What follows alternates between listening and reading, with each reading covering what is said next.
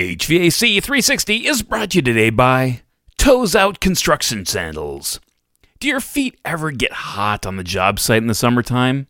Ever wish you could just set your piggies free to breathe the fresh air like you do at the beach, pool, or a picnic? Well, your wait is over. These poor excuses for construction footwear do come in a variety of sizes and styles for whatever fits your mood.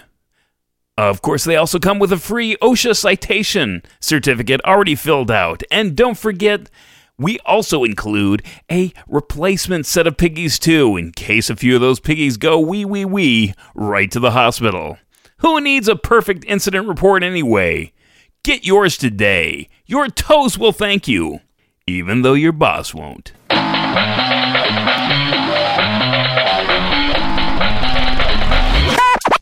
Hey,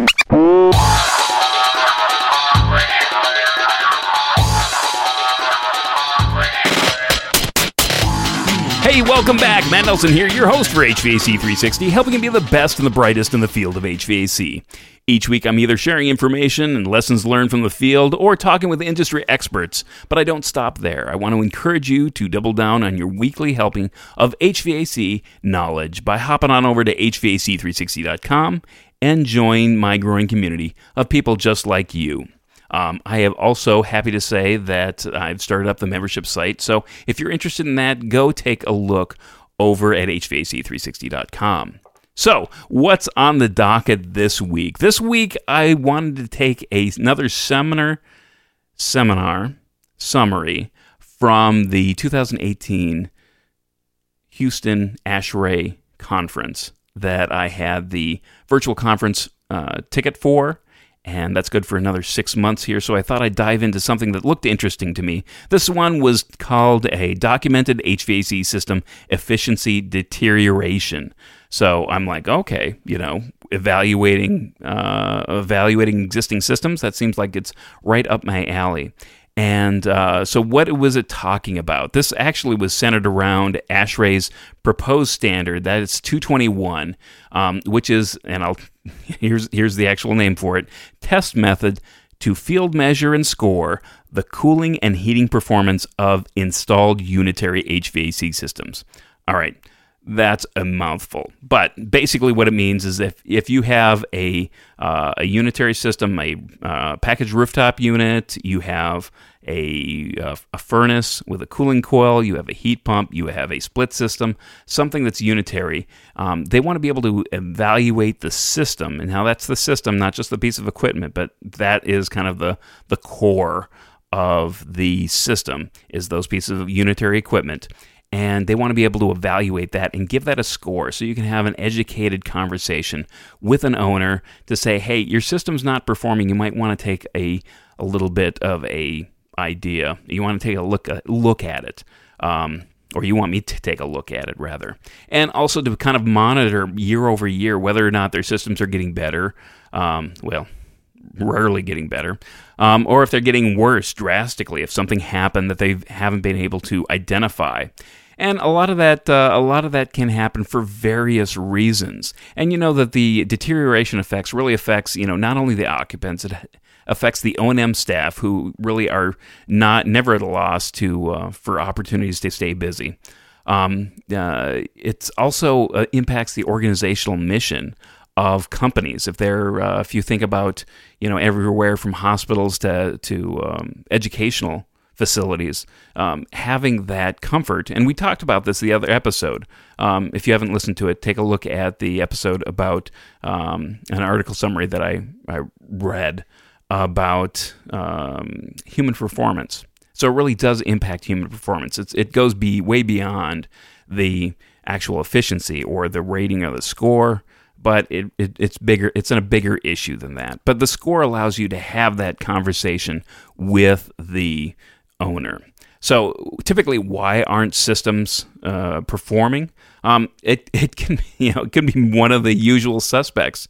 Um, it could be something with the O&M staff like not changing filters um, or not keeping up with the required maintenance. Um, maybe that's their fault. Maybe it isn't. Maybe they're just too busy and they just don't get to specific pieces of equipment. Maybe they're hard to get to. That's the design engineer. Um, they're to blame. Maybe the design engineer didn't really factor in a couple of things uh, about the system. Maybe they oversized the system. Maybe that's why it's underperforming. Uh, maybe it was the man, uh, mechanical contractor. Maybe they put it in poorly. Maybe they they didn't uh, you know, ask a question when they should. Maybe it was the occupants that really are starting to, um, you know, affect the performance of the system for one reason or another. Uh, there's a lot of different people. You could point the finger at just about anybody that was involved with the built environment. But the one nice thing about this seminar was it really was based on a uh, a case study um, that they did on about 800 different field installed systems. So w- let me explain a little bit about what the scoring actually is. Um, the this is of the uh, the the 221 is centered around the system, not necessarily the piece of equipment. Um, but what it is is it's the performance of the installed system. They take some of the outlets, the enthalpy at the outlets, so the supply outlets, the return inlets.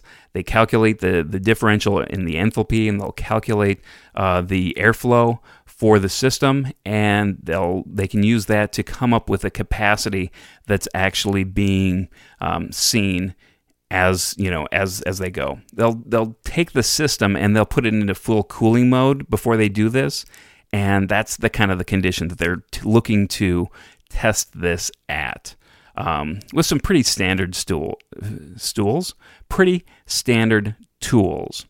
So uh, ultimately, the scoring is uh, whatever the enthalpy that they've actually tested, and that'll be divided by the rated capacity of the unit, what the unit should be putting out uh, at design conditions. Um, and there's a couple different factors that you can uh, uh, play with, but in general, that's ex- that's exactly what it is.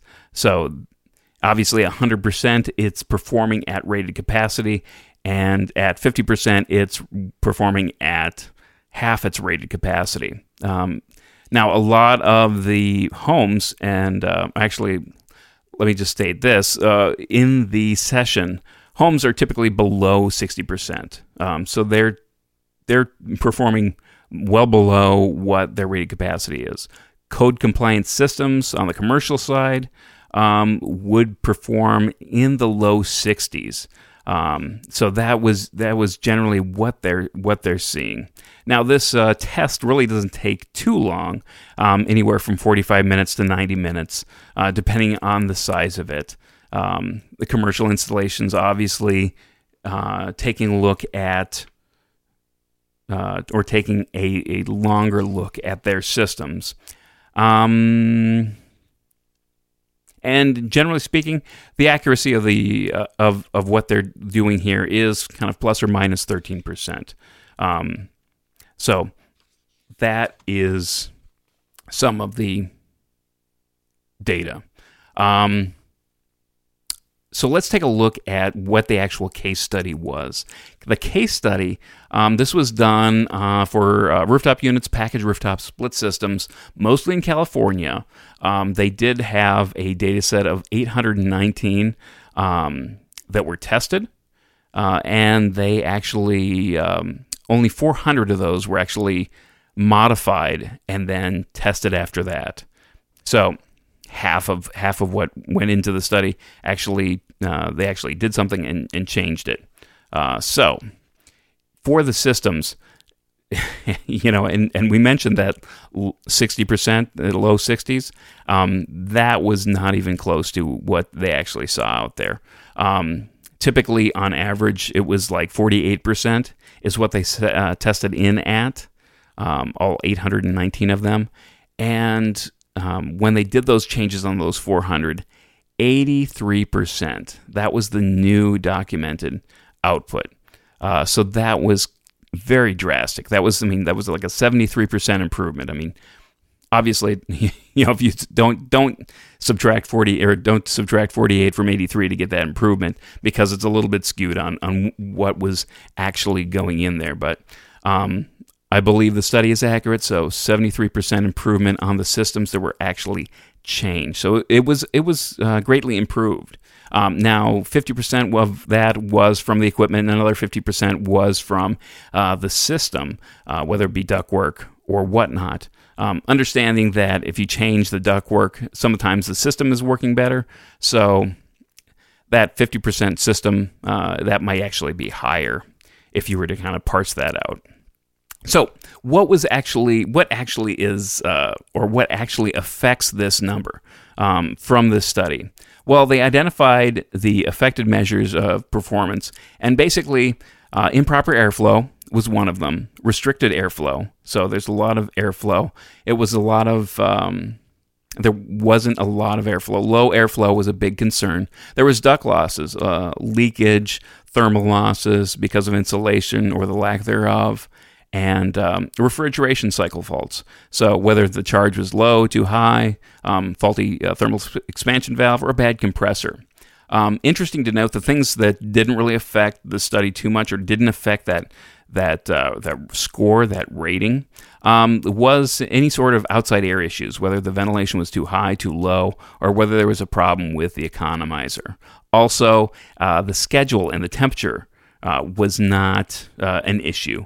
Um, that is, uh, you know, and I guess if you take a step back, anybody who's involved with commissioning understands that when you test a piece of equipment, that's kind of a snapshot. So they're taking it to the max, taking a snapshot, and that's what the performance is.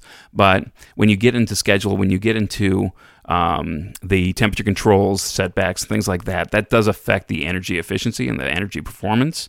Um, it certainly does affect the comfort, uh, but it does not affect this rating uh, of the piece of equipment and the system.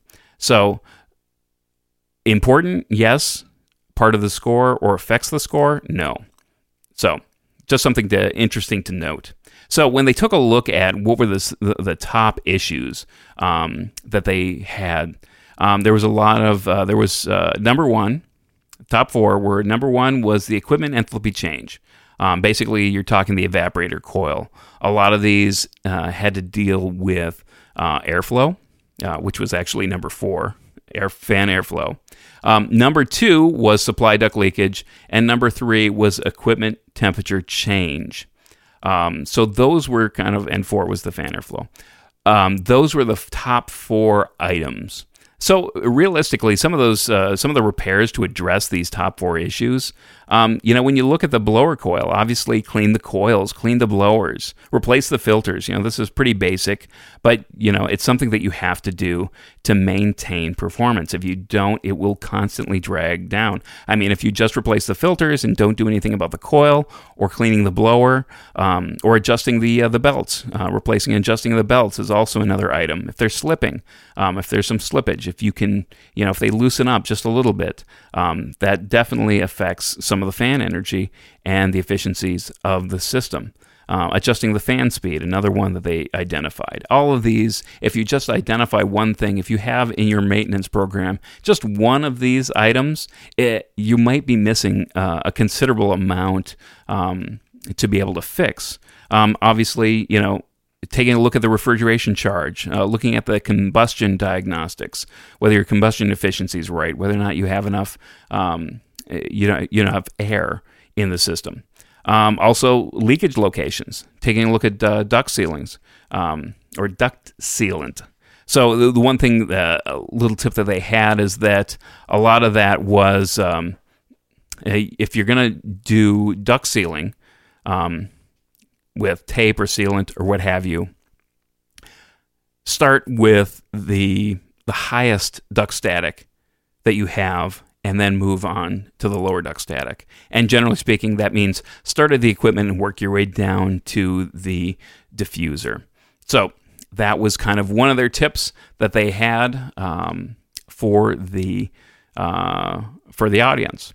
So um, last little bit uh, that uh, I will leave you with is the one thing they, they did say if you're going to replace a piece of equipment, go ahead and test it. Go ahead and test it out using this test method um, and take a look and make sure that um, you're not putting new, brand new equipment into a bad situation. Um, if it, your ductwork is really leaky uh, and you have something, a uh, piece of equipment that's that's going bad, maybe it's not that piece of equipment's fault.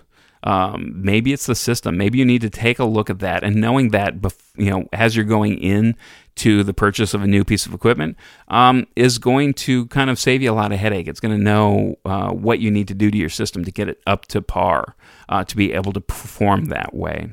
So.